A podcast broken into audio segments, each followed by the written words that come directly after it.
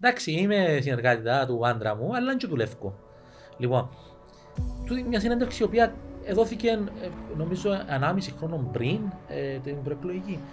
Ε, και κάποιοι φαντάζομαι καλοφελητές ε, ήβραν τη συνέντευξη και ευκαιρία στην επικαιρότητα ότι ε, καταχράστηκε τη θέση της η γυναίκα του φιλιών, ο οποίος ήταν ο πλέον δημοφιλής, αδιαφυσβήτητο νέος ναι. πρόεδρος της Γαλλίας, να πούνε ότι εργοδότησε τη γυναίκα του η οποία δεν δούλευε. Λοιπόν, αυτή αυτή. Ναι, και εργοδότησε, πρόσεξε, με χρήματα του δημοσίου, ήταν ναι. που το allowance που έπαιρνε ενώ ως πολιτικός. Ναι. Μα δικαιούται να, δικαιούται να την εργοδοτήσει. Αλλά είπε ότι δεν δούλευε. Ναι, δεν δούλευε. Ότι απλώς πληρώνουν, ναι. αλλά ήμουν πας στο payroll, αλλά εγώ δεν δούλευα. Δεν παρουσιάζουμε, δεν δούλευε. Λοιπόν, και αυτό το πράγμα ήταν ικανό να διαλύσει την καριέρα. Αποσύρθηκε από την ναι, ενός ανθρώπου ο οποίος διώχθηκε και ποινικά και αναγκαστήκαν να επιστρέψουν τα χρήματα, όπως και ο Σαρκοζή, ο οποίος καταδικάστηκε σε φυλάκιση. Ο πολιτικός εξαφανίστηκε από το προσκήνιο, δηλαδή πλέον στην Κύπρο μετά και από το Χριστόφενιο Αναστασία, το όλα περάσαμε. Λοιπόν, έχασε την έγκλη του, την έγκλη της προεδρία της Δημοκρατίας, που ήταν, ξέρω εγώ, πολλά σπουδαίο πράγμα. Και πλέον οι πολιτικοί άρχισαν και καταλάβουν το αναλώσιμο της υπάρξεως τους. Ε, και άρα, εντάξει, ε, καλά να βγεις πρόεδρος, αλλά να βγει πρόεδρος και γίνεις ρεζίλη, ας πούμε, ε, τι είναι να το κάνεις;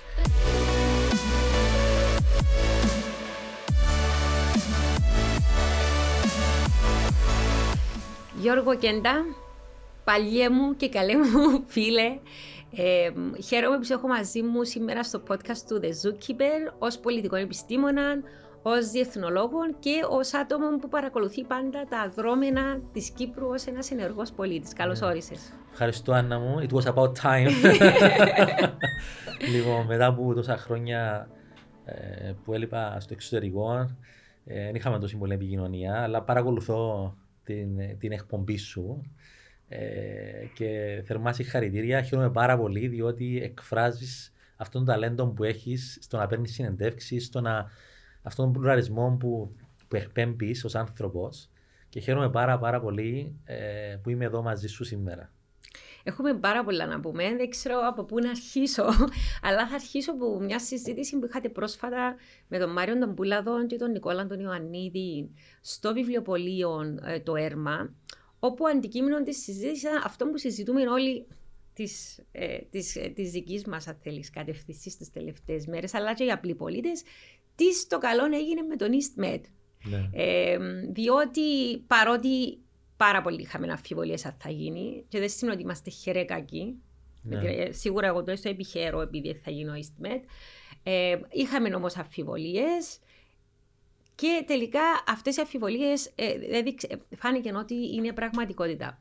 Πώς άρχισε ο EastMed, Γιώργο, για να καταλάβει και ο, ο κόσμος που μας παρακολουθεί, πώς συνέχισε η όλη διαδικασία και πού καταλήξαμε σήμερα; Λοιπόν, η ιδέα του EastMed ήταν μια πολύ απλή και ωραία ιδέα.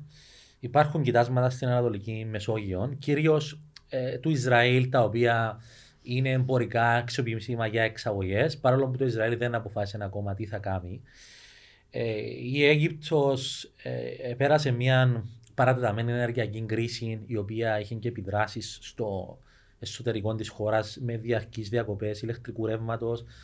Ε, στη συνέχεια ανακαλύφθηκε όμως το ΖΟΡ, το οποίο επανέφερε μια κάποια αναισιοδοξία. Διότι είναι ένα κοίτασμα μεγάλο. Ναι, ένα, αρκετά το πιο μεγάλο ναι. κοίτασμα το οποίο ε, ανακαλύφθηκε. Ναι. Ε, πολύ κοντά στη δική μας ΑΟΣ. Γι' αυτό έχουμε και εμείς ελπίδες τώρα ότι βάσει του ότι βρέθηκε στο ζώρο, ότι πιθανόν ναι. λόγω του μοιάζει ναι. με τα δικά μας, πιθανόν να είμαστε και εμείς τυχεροί. Ακριβώς. Ή άτυχοι. Λοιπόν, ε, Μαζί, σύμφωνα με άλλους. Είχαμε, είχαμε βρει εμεί νωρίς το 2011 το, το Αφροδίτη ε, όταν κάνεις μια δυο-τρει είναι βρίσκεις στο κοίτασμα, αυτό πολύ αισιόδοξο, διότι ε, είναι ένα 25% ε, το ποσοστό επιτυχίας στις γεωτρήσεις μεγάλου βάθους. Η τεχνολογία αναπτύχθηκε. Έγινε ο Nord Stream, ο οποίος είναι ένας αγωγός, ο οποίος έδωσε και μια. ανέπτυξε την τεχνολογία των αγωγών ε, εντάξει, πάντα ο αγωγός, ε, η ιδέα να μεταφερθεί από αγωγό το φυσικό αέριο στην Ευρώπη ήταν ωραία ιδέα, αλλά τεχνικά δύσκολη. Ε, αλλά η τεχνολογία προχωρούσε. Λοιπόν, η ιδέα ήταν, ήταν πολιτική. από ποιους ξεκίνησε η ιδέα, ήταν μια ιδέα η οποία ξεκινήσε ταυτόχρονα από πάρα πολλούς. Ε, ήταν, το zeitgeist, ας πούμε. Ε, ναι, ήταν, βασικά ήταν, υπάρχει, υπάρχει το απόθεμα ε, ποιες είναι οι αγορές, ποιοι, ποιοι ζητούν φυσικών αερίων. Η Ευρώπη, η οποία εξαρτάται ε, σε κάποιο βαθμό ε, από τη Ρωσία, κάποια, κάποια κράτη της Ευρωπαϊκής Ένωσης σχεδόν 100% των φυσικών τους αερίων ε, από, τη, τη Ρωσία. Άρα η Ανατολική Μεσόγειος μπορεί να αποτελέσει εναλλακτική επιλογή. Πώς μεταφέρουμε το φυσικό αέριο, ε, ε, ε, υπάρχουν διάφορες επιλογές. Ουσιαστικά τρεις επιλογές υπήρχαν. Η μια είναι με αγωγών, η άλλη υγροποιημένων ε, φυσικών αέριων και η άλλη με FLNG, δηλαδή να υγροποιείται στην, εκεί που, που αντλείται το φυσικό αέριο. Ναι. Ε, το FLNG, το, το floating, ναι. liquefied natural ναι. gas. Ε, ήταν ακόμα μια τεχνολογία η οποία δεν είναι τόσο καλή. η ιδέα του αγωγού ήταν τεχνικά περίπλοκη. Η σύγκρουση Τουρκία-Ισραήλ ε, αναβάγησε κάποια σχέδια που υπήρχαν και αγωγών προς την Τουρκία και άρα γεννήθηκε τούτη η ιδέα. Η οποία ήταν μια ιδέα, ένα, ε, ήταν ένα πρόγραμμα το οποίο κέρδισε την προσοχή της Ευρωπαϊκής Ένωσης σε κάποια στιγμή. Εξού και χρηματοδοτήθηκε η μελέτη βιωσιμότητας, επειδή κηρύχθηκε έργο κοινού ενδιαφέρον από την Ευρωπαϊκή Ένωση. Ακριβώς. Με πάρα κόσμος δεν το αντιλαμβάνεται. Νομίζω ήταν ε, κάτι της Κυπριακής Δημοκρατίας. Ναι. Ήταν ένα ευρωπαϊκό project είναι ένα ευρωπαϊκό ναι. project. Λοιπόν, ε, στην υπογραφή ήταν και η ΙΠΑ παρούσα. Ήταν, ως, ε, ήταν, έδωσε την, την διπλωματική κάλυψη, να το πούμε έτσι. Τον go ahead, να το πούμε Όμως, ε, ε, από τον καιρό που άρχισε αυτή η ιδέα μέχρι και σήμερα, ε, έχουν αλλάξει κάποια δεδομένα. Ε, η, η, πολιτική στα εσωτερικά των κρατών επηρεάζει, δηλαδή το Ισραήλ είναι ο μεγάλος απρόβλεπτος δρόντας όσον αφορά την εσωτερική κατάσταση του Ισραήλ, είναι ένα μοσαϊκό ε, πολλών αντιλήψεων, διαφορετικών προτεραιοτήτων. Πολλών κομμάτων. Ναι, είναι, Έχουμε όπως... συνασ... κυβέρνηση συνασπισμού τώρα. Ακριβώς. Ε, ε, Όπως μου έλεγε ένας φίλος μου Ισραηλίτης, ε, ε, ένας Εβραίος, δύο στοές. Δηλαδή ε, υπάρχει μια, είναι μια, ένα κράτος που το περίπλοκο, το οποίο στη ρητορική της δημόσιας συζήτησης στην Κύπρο ε, και στην Αθήνα ε, υπάρχει μια πολύ, είναι μια απλοποίηση, αλλά το Ισραήλ είναι πάρα πολύ περίπλοκο. Η μόνος σταθερός δρόντας στην περιοχή τα τελευταία χρόνια ε, είναι η Αίγυπτο, η οποία έχει έναν καθεστώς το οποίο δεν μεταβάλλεται, το οποίο παίρνει γρήγορες αποφάσεις, εξού και η ανάπτυξη του ΖΟΡ ε, τόσο γρήγορα. Εντάξει, επειδή είναι ένα αυταρχικό καθεστώς, Όταν έχεις ένα αυταρχικό καθεστώς, οι αποφάσεις παίρνονται από έναν άτομο. Ακριβώς. Δεν παίρνονται από 100 άτομα που συζητούν ναι. και ξανασυζητούν. Στο Ισραήλ, για παράδειγμα, είναι πολύ ενδιαφέρον ότι όταν ε, είδαν ότι τα, τα κοιτάσματα ήταν τόσο πολλά, τα οποία μπορούσαν να τους καλύψουν στι ανάγκες τις εσωτερικές, αλλά να μπορούν να εξάγουν, ε, το ζήτημα ανελήθηκε στο δικαστήριο, στο νέο δικαστήριο της χώρας. Ε, όταν, όταν η ΕΝΕ ανακάλυψε το ΖΟΡ, ε, ε, οι οδηγίες ε, που δοθήκαν ήταν αμέσως ανάπτυξη. Λοιπόν, ε, και τότε ε, ε, και επίσης μπαίνει η Ελλάδα στην εξώση. Η Ελλάδα μπαίνει πια με μια δική της ατζέντα, η οποία είναι πολύ διαφορετική από ό,τι είδε η Λευκοσία στο πλαίσιο των τριμερών. Η Ελλάδα, η Αθήνα αυτή τη στιγμή ανα, αναζητά και οικοδομά ε, τις διμερεί σχέσεις με την Αίγυπτο στο ενεργειακό τομέα ε, με, ταχύ, με ταχύς ρυθμούς. Ε, το πλαίσιο ε, έφερε κάποιες, κάποια ερωτήματα. Ε, συν ε, το γεγονός ότι δυστυχώς η τύχη δεν ευνόησε την Κύπρο να ανακαλύψει μεγάλα κοιτάσματα.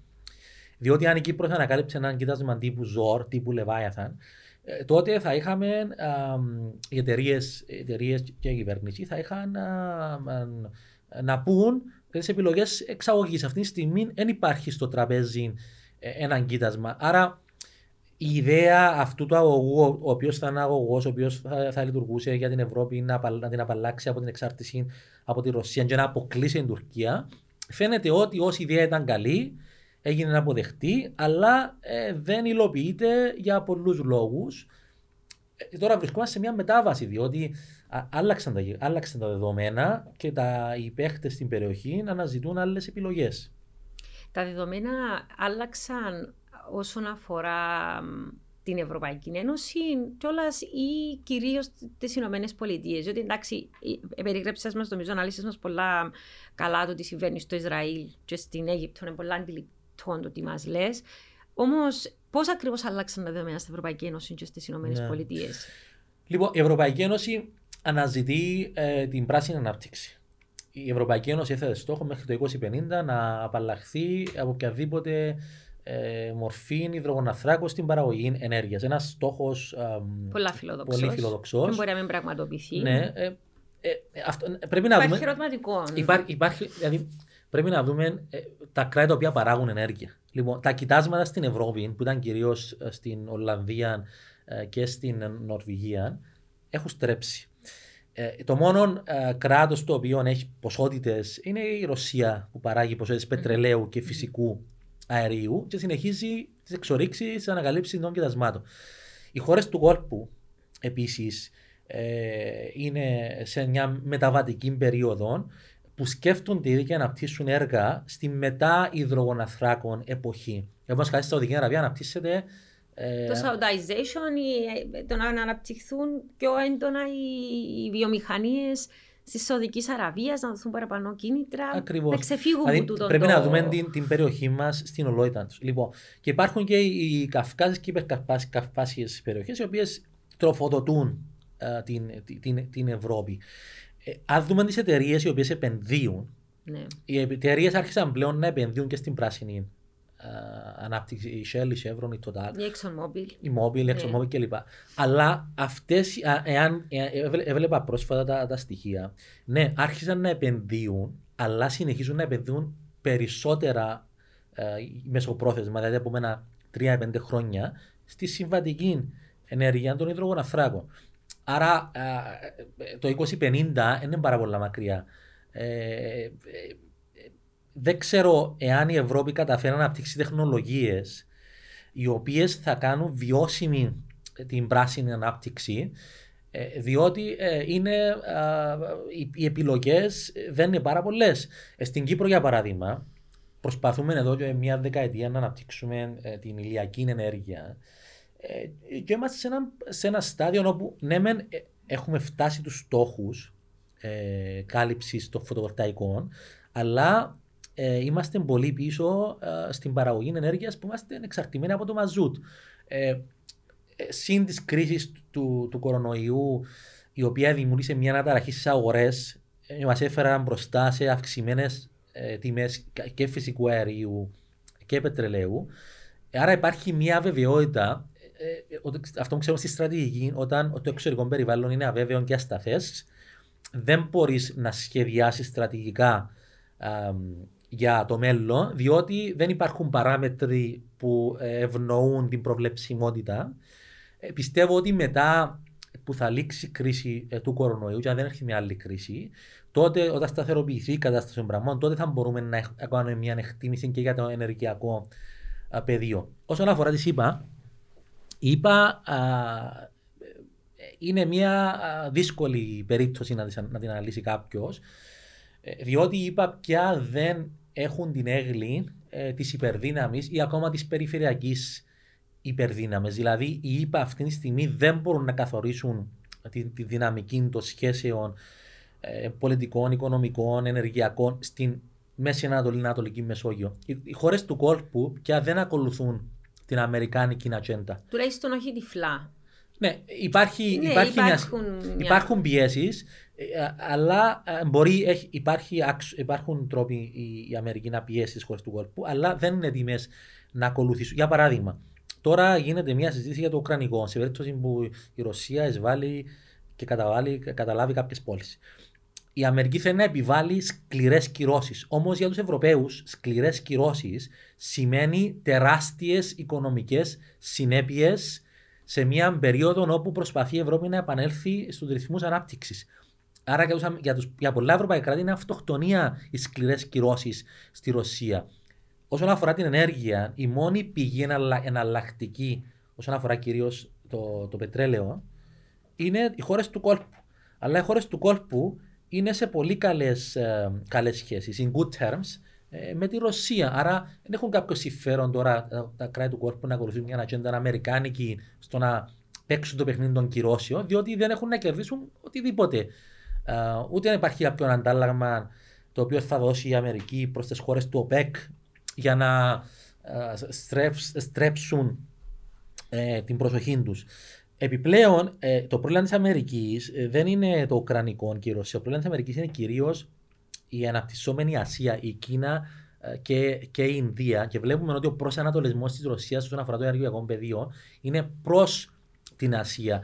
Τα τελευταία δέκα χρόνια ε, η Ρωσία εξ, εξισορρόπησε τις αγορές της ενέργειας της ε, από την Ευρώπη, κινήθηκε προς την Ασία και αν δούμε από πού γίνονται επενδύσεις, οι επενδύσεις στο ενεργειακό πεδίο της Ρωσίας δεν γίνονται από την Ευρώπη, γίνονται κυρίως από την Ασία. Επομένως, είναι ένα πεδίο όπου η Ευρώπη είναι σε, σε μια κατάσταση προβληματική, ε, διότι η Ευρώπη έχει στόχους στο ενεργειακό πεδίο, αλλά δεν έχει τα μέσα αυτόνομης διαχείρισης αυτών ε, των στόχων, διότι στην Ευρώπη δεν είδαμε να αναπτύσσεται η τεχνολογία εχμής η οποία θα μας απαλλάξει από τους υδρογονάθρακε. Και άρα είναι κάποιος στόχο, είναι ένας πολύ φιλόδοξος στόχος για τον οποίο επενδύουμε, για παράδειγμα, το Ταμείο Ανασυγκρότησης ε, ε, δίνει ένα μεγάλο ποσό στην πράσινη mm. ανάπτυξη ενέργεια, αλλά δεν έχουμε τεχνολογία ακόμα να υποκαταστήσουμε με τέτοιο, σε τέτοιο βαθμό όπου να φτάσουμε το κατόφλι του 2030 που είναι το, το, το μεταβατικό στάδιο και μετά να, να πάμε στο 2050 το 2030 είναι σε 8 χρόνια. Έχει νέο όμω μόνο τεχνολογία, δηλαδή αν δούμε και τα οικονομικά συμφέροντα. Εμείς στην Κύπρο λέμε η, η Γερμανία νομίζω είναι ένα πράγμα. Η Γερμανία είναι ένα πράγμα. Η Γερμανία αυτή τη στιγμή έχει ένα, ε, μια κυβέρνηση συνασπισμού, όπου οι πράσινοι συγκρούνται πίσω παρασκηνιακά με τους φιλελεύθερους, οι οποίοι φιλελεύθεροι είναι πάρα πολλά κοντά στα επιχειρηματικά, τα βιομηχανικά λόμπι, δηλαδή την αυτοβιομηχανία παραδείγματος χάρη. Ε, ενώ οι πράσινοι έχουν μια περιβαλλοντική ατζέντα. Και ενώ υποτίθεται η Ευρώπη έχει του τους φιλόδοξους στόχους, μέσα στους κόλπους της γερμανικής κυβέρνησης γίνεται μια τεράστια συζήτηση αν πρέπει το φυσικό αέριο να ονομαστεί ε, clean energy. Ναι. Δεν μπορεί να είναι καθαρή ενέργεια το φυσικό αέριο αφού προέρχεται από του υδρογονάθρακε. Ναι, διότι παράγει ρήπους. Ακριβώς. Ναι. Όμως, επειδή υπάρχουν πάρα πολλά επιχειρηματικά συμφέροντα, οι οποίοι στηρίζουν τα συγκεκριμένα κόμματα, ξέρουμε ακριβώς πόσο δυνατά είναι τα λόμπι ε, της αυτοκινητοβιομηχανίας, παραδείγματος χάρη στην uh, Γερμανία. Και υπάρχει ένα τεράστιο θέμα. Και έρχεται η Γαλλία ακριβώς και πάλι από την αντίπερα όχθη και λέει okay, εσείς θέλετε το φυσικό αέριο να το ανακηρύξουμε ε, καθαρή μορφή ενέργειας ε, για τους δικούς σας λόγους, ε, θέλουμε και εμείς την πυρηνική ενέργεια. Ακριβώς. Διότι η Γαλλία 70% της ενέργειας της παράγει σε πυρηνικούς σταθμούς, θέλουμε και εμείς να θεωρηθεί ότι είναι καθαρή ενέργεια. Άρα, ούτε η ίδια η Ευρώπη δεν συμφωνεί και πολιτικά, ναι. ασχέτως από την τεχνολογία. Τούτο είναι ένα παράδειγμα όπου δεν υπάρχει ένα ξεκάθαρο συμφέρον που να καθορίζει μια εθνική πολιτική, να θες ευρωπαϊκή. Ναι. Πέραν της κρατικής. Άρα, εσύ, εσύ πώς θεωρείς το μέλλον της Ευρώπης, ναι. Γιατί νομίζω ένα, ναι, ναι. ένα τεράστιο ερώτημα Κοιτάξτε, είναι, το, πράγμα. Το, το θέμα της πυρηνικής ενέργειας είναι ένα μεγάλο κεφάλαιο, το οποίο ε, δεν συζητούμε ε, πολύ έντονα στην Κύπρο, αλλά είναι ένα μεγάλο κεφάλαιο. Ε, για κάποια χρόνια στο Βέλγιο, το οποίο Βέλγιο έχει πυρηνικούς ε, αντιδραστήρες, οι οποίοι ξέρεις είναι πανάρχοι, δεκαετία του 60-70. Άρα επικίνδυνοι. Ε, εντάξει, συντηρούνται. Πιο επικίνδυνοι. Υπήρχε ένα ατύχημα πριν ε, μερικούς μήνες όπου ε, ένας θάλαμος απόψυξης ε, ε, του αντιδραστήρα παρουσιάζει μια ρογμή το οποίο δεν είναι ανησυχητικό διότι δεν, έχει, δεν, δεν, δεν, δεν έρχεται σε επαφή των νερών το οποίο περνά και ψύχη τους, τα μηχανήματα με την, με, τον, με την πυρηνική ενέργεια. Αλλά είχαμε το ατύχημα στην Ιαπωνία. Mm-hmm. Δηλαδή ε, ε, έγινε μια τεράστια συζήτηση στην, στην Γερμανία, όπως ξέρεις, για το θέμα της πυρηνικής ενέργειας. Ε, η Ρωσία, όπως είναι γνωστό, πήγε στην Τουρκία και έχτισε ε, πυρηνικό αντιδραστήρα. Όπως ξέρουμε, η Ρωσία ε, πήγε στην Τουρκία, ε, χτίζει έναν ε, πυρηνικό εργοστάσιο παραγωγής ενέργειας. Ε, να μην ξεχνάμε ότι. Απέναντι από αχτέ μας, βασικά. Ναι, με, με, με, την γνωστή συζήτηση για προβλήματα. Ναι. Λοιπόν, ε, να μην ξεχνάμε ότι η χώρα, το κράτος το οποίο έδωσε την πυρηνική ενέργεια στο Ισραήλ δεν είναι η Αμερική, αλλά η Γαλλία. Ε, και το Ισραήλ ε, χρησιμοποίησε αυτή την τεχνολογία για να παράξει και πυρηνικά όπλα. Λοιπόν, επίσημα όχι, ανεπίσημα όλοι ξέρουμε. Ναι, όλοι ότι... το γνωρίζουμε. ε, ήταν μια πολύ ενδιαφέρουσα συζήτηση στο παρελθόν. Ε, διάβασα ένα άρθρο στη Washington Post ε, με την ιστορία όλη αυτή. ε, το οποίο βασίζεται πάνω σε έγγραφα, απόρριτα τα οποία είχαν αποχαρακτηριστεί. Ε, και ο δημοσιογράφο έκανε την δική του έρευνα. Λοιπόν, ε, το καταπληκτικό το οποίο είχα διαβάσει ήταν ότι οι Αμερικανοί ε, πιάστηκαν προεκπλήξεως, διότι όταν, όταν έμαθαν ότι ο Ισραήλ είχε αποκτήσει την πυρηνική ενέργεια, ε, ήταν ήδη ε, αργά για, να, για οποιαδήποτε αντίδραση, διότι η Αμερική αρνείται να δώσει στο Ισραήλ ε, την τεχνολογία της πυρηνικής ενέργειας. Πλέον, το να μπει ένα κράτος στην εποχή της πυρηνικής ενέργειας δεν είναι τόσο δύσκολο. Άρα, εάν μιλήσουμε τώρα για την Τουρκία πέραν του πυρηνικού σταθμού, γιατί υπάρχουν και οι γνωστές φήμες ότι οι Πακιστανοί πουλούν, το Πακιστάν πουλά ε, τεχνολογία. Ναι. Ε, Όχι το Πακιστάν, ε, στην ένας, Τουρκία. Ναι, ναι. Εννοώ για στρατιωτική τεχνολογία. ναι. Είναι ένα σενάριο το οποίος συζητείται. Ναι. Ε, να κάνω μια παρέκφαση να αξίζει τον ναι. κόπο. Ε, ο AQ Khan, ο πατέρας της πυρηνικής ενέργειας ε, του Πακιστάν, ναι. ποιος ήταν; Ήταν ένας άνθρωπος ο οποίος ήταν ένας ευφύ επιστήμονας, ο οποίος ε, δούλεψε για αρκετά χρόνια στην Ολλανδία σε ένα ερευνητικό κέντρο εργαστήριων, από το οποίο ε, σήκωσε όλα τα μυστικά της πυρηνικής ενέργειας. Τα πήρε στο Πακιστάν. Η, η Ινδία ήταν ήδη προχωρημένη. Ναι, άρα ήταν σημαντικό για το Πακιστάν να, έχει, ναι. να είναι αντίπαλο ναι. δέος λοιπόν, Κά, και, με κάποιον και τρόπο. Και έκτισε την πυρηνική ενέργεια της χώρας. Λοιπόν, μετά ο Καν διαπίστωσε ότι υπάρχει μια αγορά, μια μαύρη αγορά, η οποία ζητά πυρηνική ενέργεια. Έστησε ο ίδιος έναν δικό του uh, network ε, και πουλούσε ε, την, την, τεχνολογία της πυρηνικής ενέργειας στην Κορέα. Κορέα είναι από η Βόρεια Κορέα, είναι από, τον, από το Καν που, τα, που πήρε το μυστικά. Στην, στη Λιβύη. Ε, στο, Όλα τα καλά παιδιά. Ναι, ναι. Ε, Ιράκ και, και λοιπά και λοιπά. Κάποια στιγμή τυχαία οι Αμερικάνοι έκαναν intercept.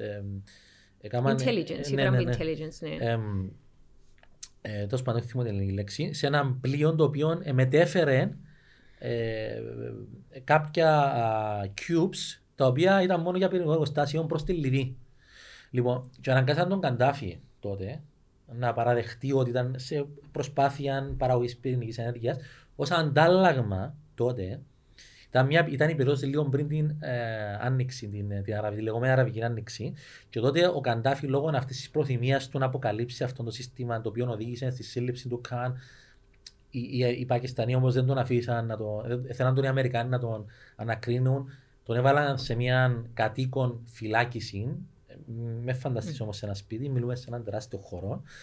Ε, διότι είναι ο ήρωας, είναι εθνικό ήρωας ο Καν για, την, για το Πακιστάν. Ε, και ο Καντάφη λόγω αυτής της προθυμίας του αναθέρμανε τις σχέσεις του με τη Δύση. Και τότε πήγαινε, θυμάσαι, πήγαινε ο, ο Μπερλουσκόνη. Ε, ο... Εξ Ιταλοί πάντα είχαν μια ιδιόμορφη σχέση με ναι, τη Λιβύη. Ένας πρώην πρόεδρος του Ευρωπαϊκού Κοινοβουλίου, ε, sorry, του Ευρωπαϊκού Συμβουλίου, ο, ο, ο Βέλγος, ε, είχε μια φωτογραφία το οποίο ήταν αγκαλιά με τον, με τον Καντάφη, το οποίο έφυγαν του μια μέρα στο Ευρωπαϊκό Κοινοβούλιο, ήταν να μιλήσει ο, ήταν, ο Ρομπόη.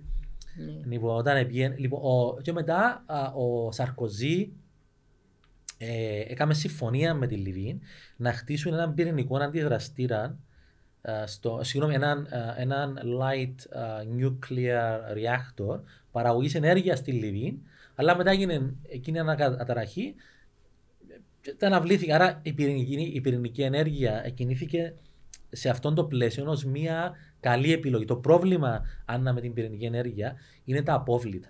Τα ραδιενεργά απόβλητα των πυρηνικών αντιδραστήρα. Πρέπει να τα πάρεις κάπου. Λοιπόν, η, η, η, η Γαλλία, είπες για τη Γαλλία, ε, ε, αποθηκεύει σε διάφορες πρώην απικίε της. Στην, ε, στην ε, αχτή Λεφαντοστού, για παράδειγμα, πριν από μερικά χρόνια υπήρχε ένα ατύχημα όπου υπήρχε διαρροή ραδιενεργού υλικού, το οποίο προκάλεσε μόλυση, η οποία τούτη μόλυση επανέρχεται το περιβάλλον μετά από 100 χρόνια. Και υπήρχε αναστάτωση, εκκαινώσαν τους Γάλλους πολίτες, ήταν χαμός. Άρα το πρόβλημα με τους πυρηνικούς αντιδραστήρες δεν είναι τόσο η προοπτική ατυχήματο, αλλά το τι κάνεις με τα πυρηνικά απόβλητα. Για παράδειγμα, στο Βέλγιο θυμούμε, σε διάφορες περιόδους στο Βέλγιο, ε, κινούνται βαγόνια τρένων ε, σε πολύ βραδινές μεταμετονίστικε ώρες που μεταφέρουν με πάσα μυστικότητα ναι. ε, τα απόβλητα στο σημείο στο οποίο τα παίρνουν και τα στέλνουν κυρίως σε χώρες της Αφρικής. Άρα είναι ένα μεγάλο ζήτημα, γι' αυτό υπάρχει συζήτηση για την πυρηνική ενέργεια. Διότι το πρόβλημα είναι ότι κάνουμε με τα απόβλητα. Δεν βρέθηκε ακόμα τεχνολογία ανακύκλωσης των πυρηνικών αποβλήτων. Άρα... Εντάξει, το half-life των ραδιενεργών είναι πάρα πολλά μεγάλο. Που ναι, σημαίνει ναι, ναι, ναι. που πες εσύ παίρνει πάρα πολλά χρόνια να, να διαλυθούν, ναι. να, να μην υπάρχουν πλέον ως ε, υλικά. Ναι. Τα οποία είναι, είναι, υπάρχει μεγά, μεγάλο ζήτημα. Άρα το μέλλον της Ευρώπη, το μέλλον της Ευρώπης, ε, αν, το, αν το δούμε έτσι γεωπολιτικά, στο μεγάλο ορίζοντα, η Ευρώπη α, είναι στην πιο δεινή ιστορικά θέση. Η Ευρώπη ιστορικά πριν από τον πρώτο παγκόσμιο πόλεμο, ακόμα και, ε, και ε, λίγο μετά το δεύτερο παγκόσμιο πόλεμο, ε, θεωρείται το κέντρο του κόσμου. Ήταν το κέντρο παραγωγής ισχύως, τεχνολογίας, επιστήμης. Μετά αυτό το προτέρημα το πήρε η Αμερική.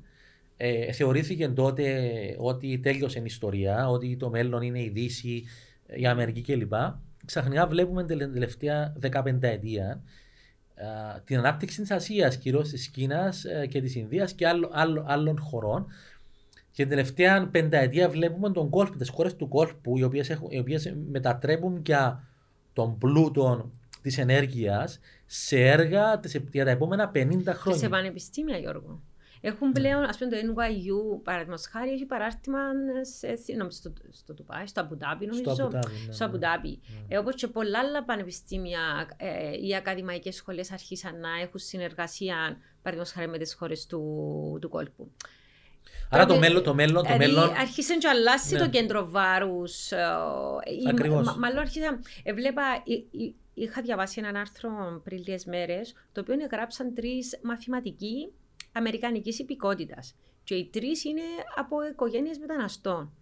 Και ακριβώς ε, ε, αυτό που το point που θέλαν να κάνουν είναι ότι τα μαθηματικά είναι η βάση του μέλλοντος, ότι είναι η βάση της τεχνολογίας, είναι η βάση του, της μηχανολογίας, είναι η βάση των computers, είναι η βάση της τεχνητής νοημοσύνης, είναι η βάση οτιδήποτε θέλεις να κάνεις στο διάστημα, της πυρηνικής φυσικής, της πυρηνικής χημίας και, και, και, και. Και λέει, αντί να ασχολούμαστε με το πόσο να αυξήσουμε το, ε, το επίπεδο των μαθηματικών που ο μέσος μαθητής ή μαθήτρια ε, τελειώνει το σχολείο στην Αμερική, να μπορεί να διαχειριστεί κάποιες απλές μαθηματικές εξισώσεις ε, ή ξέρω, μια άλλη, ένα επίπεδο άλγευρας, ασχολούμαστε με άλλα ζητήματα στην Αμερική. Και ότι έχει συμβεί, ξαφνικά βλέπουμε, ας πούμε, τα πανεπιστήμια στην Κίνα, που αρχίζουν και πληρώνουν πάρα πολύ ψηλούς ε, μισθούς, τους πιο σημαντικούς επιστήμονες που έχουμε ε, στα μαθηματικά, που είναι η βάση του STEM, ε, και πηγαίνουν και διδασκούν στην Κίνα. Και τα τα πανεπιστήμια ναι, ναι, του Χονγκ Κονγκ, της ε, της Κίνας, να ανεβαίνουν σιγά σιγά στα rankings της Σιγκαπούρη, να ανεβαίνουν στα rankings, τα παγκόσμια rankings πλέον. Μπορεί να μην είναι ακόμα το MIT που είναι το νούμερο ένα πανεπιστήμιο στον κόσμο όσον αφορά τούτες τις επιστήμες, αλλά να φτάσω σιγά σιγά. Λοιπόν... Και ξέρεις, εμείς στην Αμερική ασχολούμαστε με το diversity και θα έχουμε κότα στο πανεπιστήμιο, ναι, ναι, ναι. δεν επιβραβεύουμε την αριστεία, ε, έμπρεπε να νιώθουν άσχημα και που καταλαβαίνουν μαθηματικά, άρα οι άριστοι που καταλαβαίνουν μαθηματικά δεν τους δίνουμε εξειδικευμένους τρόπους μάθησης για να γίνουν καλύτεροι, ενώ οι Κινέζοι ας πούμε, οι μαθητές τους, του δημοτικού μπορεί να ξέρουν πολύ μαθηματικά που τους μαθητές του γυμνασίου ναι, στην Αμερική. Και ξέρεις, είναι ένα θέμα ότι άμα δεις ότι όλος ο κόσμος όπως χτίζεται είναι μαθηματικά, άμα μια χώρα, το brain drain πλέον αρχίζει να μένει προς την Αμερική που τους υπόλοιπους και αρχίζει να φεύγει που η Αμερική απένει αλλού, νομίζω είναι ένα ναι, θέμα. Ναι, ναι. ναι, πολύ σωστά. Ε, να το δούμε ιστορικά, πώς αναπτύχθηκε η Αμερική επιστημονικά, τεχνολογικά; Ήταν ότι... Ναζί. Ε, ναι. Οι Ναζί. Ε, ε, καταδιώκαν τους Εβραίους. Οι Εβραίοι επιστήμονες μου τη Γερμανία, τα μεγαλύτερα κεφάλαια και στις διεθνείς σχέσεις ναι. ακόμα. Όχι μόνο ναι, ο Άινστάιν ή ξέρω εγώ, οι, άλλοι μεγάλοι φυσικοί, μαθηματικοί κτλ. Επίση στις ΗΠΑ στα πανεπιστήμια, βραν άσυλο και ακαδημαϊκή ελευθερία και ελευθερία αντισκέψης και εξού και έγινε η Αμερική. Τώρα, έγινε. Το, αυτό είναι ένα μεγάλο παράδοξο το οποίο εγώ το έφερα στη συζήτηση θυμόμαι ε, πριν πολλά, πολλά χρόνια. στον χώρο του Πανεπιστήμιου, αυτό νομίζω ναι, ναι, ναι, ναι, ναι, πριν πολλά, πολλά χρόνια, ε, αρχές του 2000, παρατήρησα το εξής ότι στη Δύση ε, βλέπαμε ότι την, ε, μια εξίσωση ασυμβατότητας ε, μεταξύ των απόλυτα αρχικών καθεστώτων της οικονομικής ανάπτυξης και της ευμάρειας. Και ε, ε, θεωρούσαμε ότι για- η Κίνα για να μπορέσει να αναπτυχθεί στα επίπεδα της Δύσης θα πρέπει να εκδημοκρατικοποιηθεί και η Ρωσία. Ναι. Είδαμε όμως ότι και η Ρωσία και η Κίνα αναπτύσ- αναπτύχθηκαν, η κυρίω η Κίνα, χωρίς να αλλάξει το πολιτικό ε, περιβάλλον. Χωρίς να γίνεται ο πλουραλισμός ε, όπως έχουμε στη, στη Δύση. Άρα αυτή. Η, Sorry, απλώς νομίζω είναι σημαντικό να πούμε ότι στην Κίνα, παραδείγματος χάρη, αναγκαστήκαν να κάνουν τα new industrial estates που είναι καπιταλιστικά, θέλεις pockets μέσα στην Κίνα. Εξού έχουμε τόσους πολλούς εκατομμυρίουχους και δισεκατομμυρίουχους ε, Κινέζους. Άρα, οικονομικά, πιάσαν τα εργαλεία της Δύσης, του δυτικού πολιτισμού και η Ρωσία το ίδιο, αλλά πολιτικά δεν συνοδεύτηκε. Δηλαδή, μέσα στο νου μας, εμείς είχαμε ότι η φιλελεύθερη αγορά πάει με τη φιλελεύθερο πολιτικό σύστημα. Άρα, δεν μπορεί να υπάρξει χωρίς το άλλο. Ακριβώς, ακριβώς. Λέω όμως ότι υπάρχει. Ναι. Λοιπόν, το, το, το, το δεύτερο είναι ότι συζήτω με έναν Φιλανδό φοιτή ε, και τον ρώτησα για τις επιλογές του και μου έλεγε Κίνα, Χονγκ Κόνγκ, Σανκάι ε, και ε, ξέρεις, πρώτη φορά φοιτητής μου μου έλεγε για, μου, μου μιλά, ξέρω πάντα Αμερική, Ναι, Ευρώπη, πλέον φαίνεται ότι ε, υπάρχουν, όντως όπως είπες, υπάρχουν γεγονότα τα οποία είναι εξαιρετικά.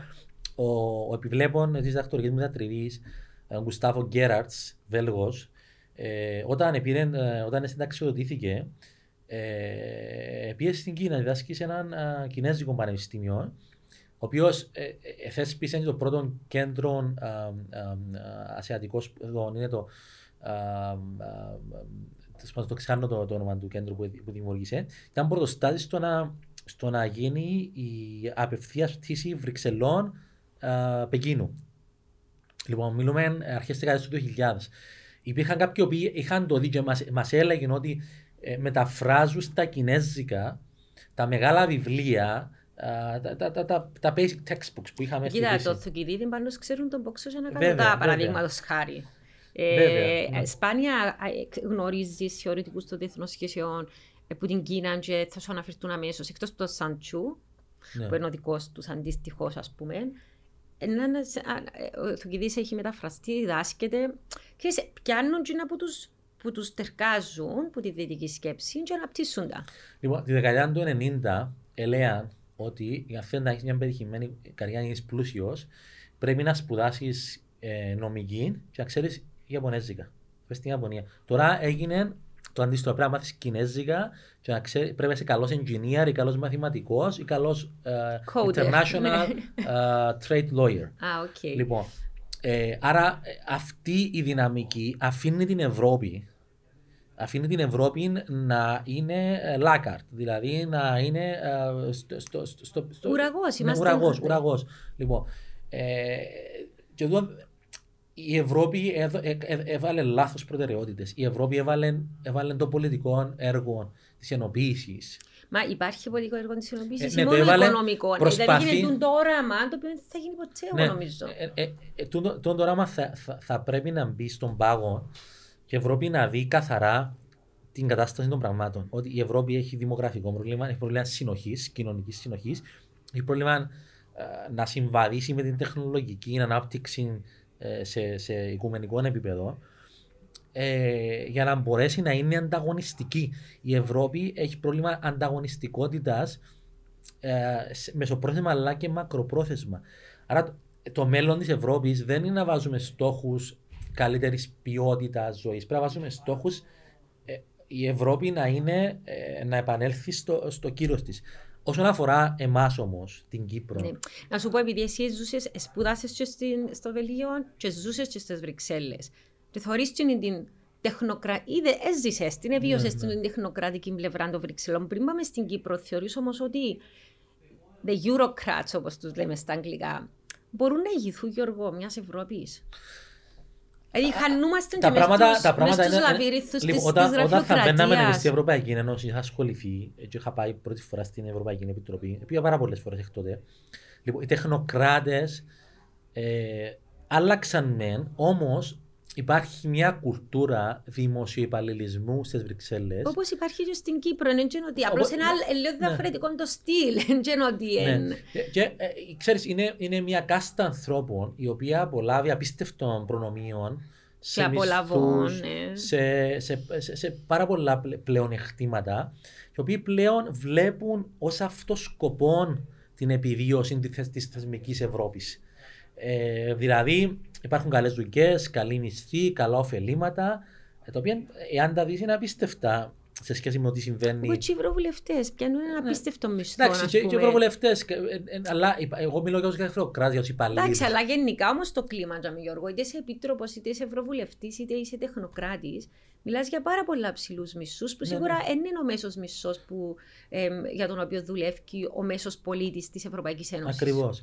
Και επιπλέον η Ευρωπαϊκή Ένωση εξαγοράζει ε, loyalty, πώς το λες, πίστη προς το όραμα της Ευρώπης μέσω διάφορων προγραμμάτων.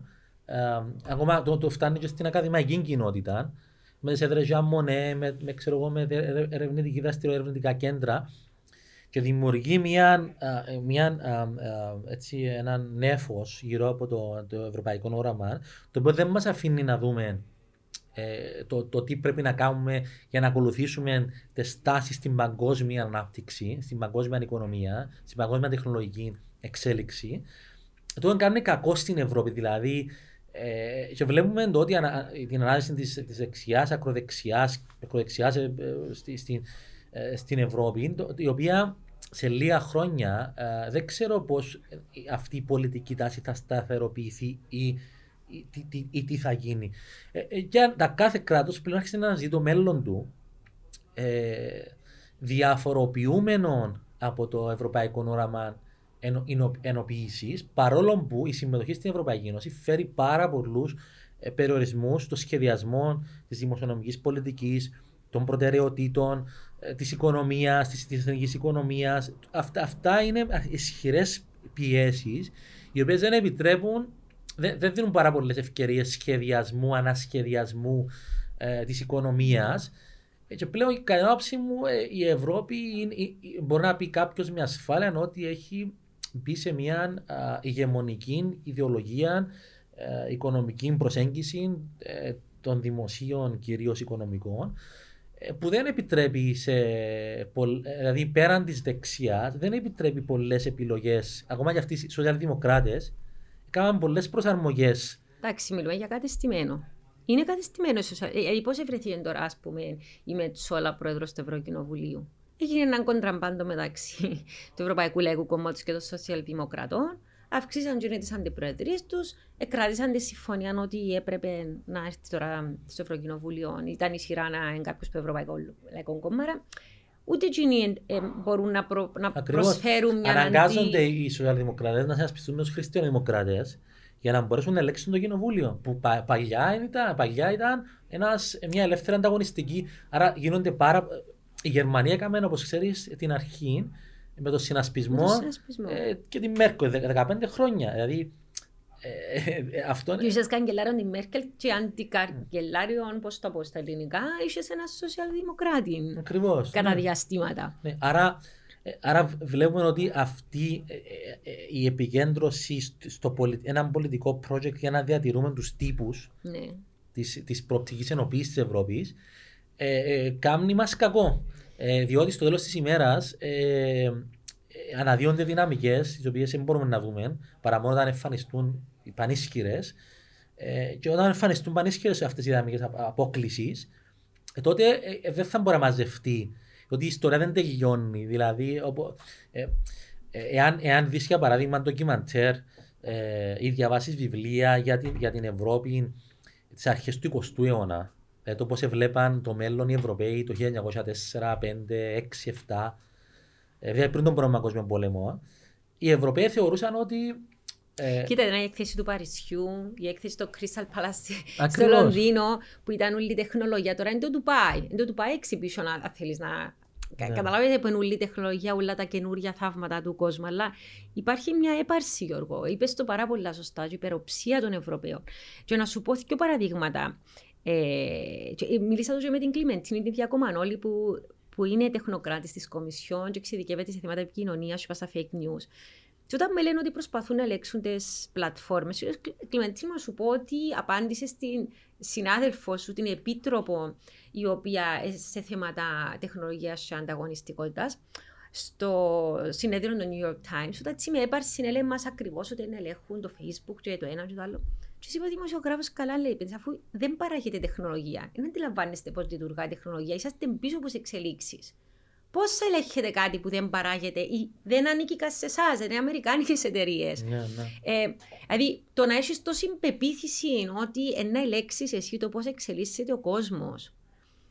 Ε, Κάμενη μου πάρα πολλά μεγάλη ναι, ναι, ναι. υπεροψία. Ναι, ναι. Και στο ίδιο συνέδριο εμφανίστηκε ο Σλοβαίνος Πρωθυπουργός, ο οποίος τότε ηγείτον της Ευρωπαϊκής Ένωσης, ότι έχουμε και την εκπεριτροπή Προεδρία.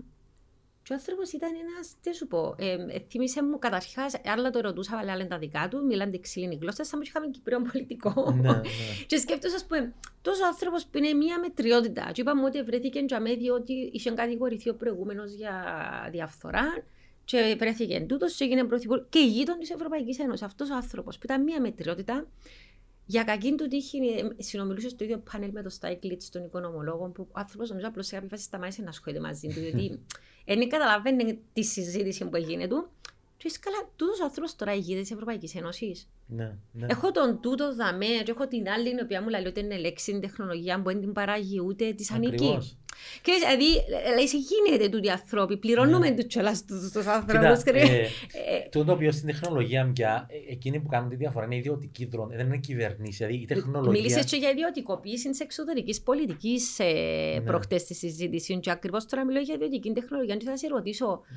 Πώς το εκλαμβάνεις εσύ τούτον, την ιδιο... ιδιο- όταν μιλούσες για ιδιωτικοποίηση της εξωτερικής πολιτικής, τι ακριβώς εννοούσες; Κοιτάξτε, ε, Είναι μια παραδοσιακή σχέση ε, της οικονομίας με την πολιτική ε, όπου ε, υπήρχε πάρα πολύ ε, δια- διαχρονικά υπάρχει πίεση από το επιχειρηματικό οικονομικό αμ, συμφέρον α, ε, να επηρεάσει τον τρόπο λήψης αποφάσεων και την κατεύθυνση των αποφάσεων. Πάντα όμως πήγαινε τούτο να σου πει κάποιος. Πλέ, πάντα, Πάντα. υπήρχε, πάντα ναι. Ναι. Πλέον όμως, όταν μιλάμε για την ιδιωτικοποίηση, η οποία τη βλέπουμε ως έναν καινούριο φαινόμενο ας πούμε, στον ελλαδικό κυπριακό χώρο, να το πω έτσι, είναι όταν οι δημόσιοι δρόντες, δηλαδή υπουργοί, τεχνοκράτες, ε, λειτουργούν έχοντας αντίληψη όχι το δημόσιο εθνικό συμφέρον, αλλά το ιδιωτικό του συμφέρον ή το συμφέρον εκείνων που, α, που αντιπροσωπεύουν.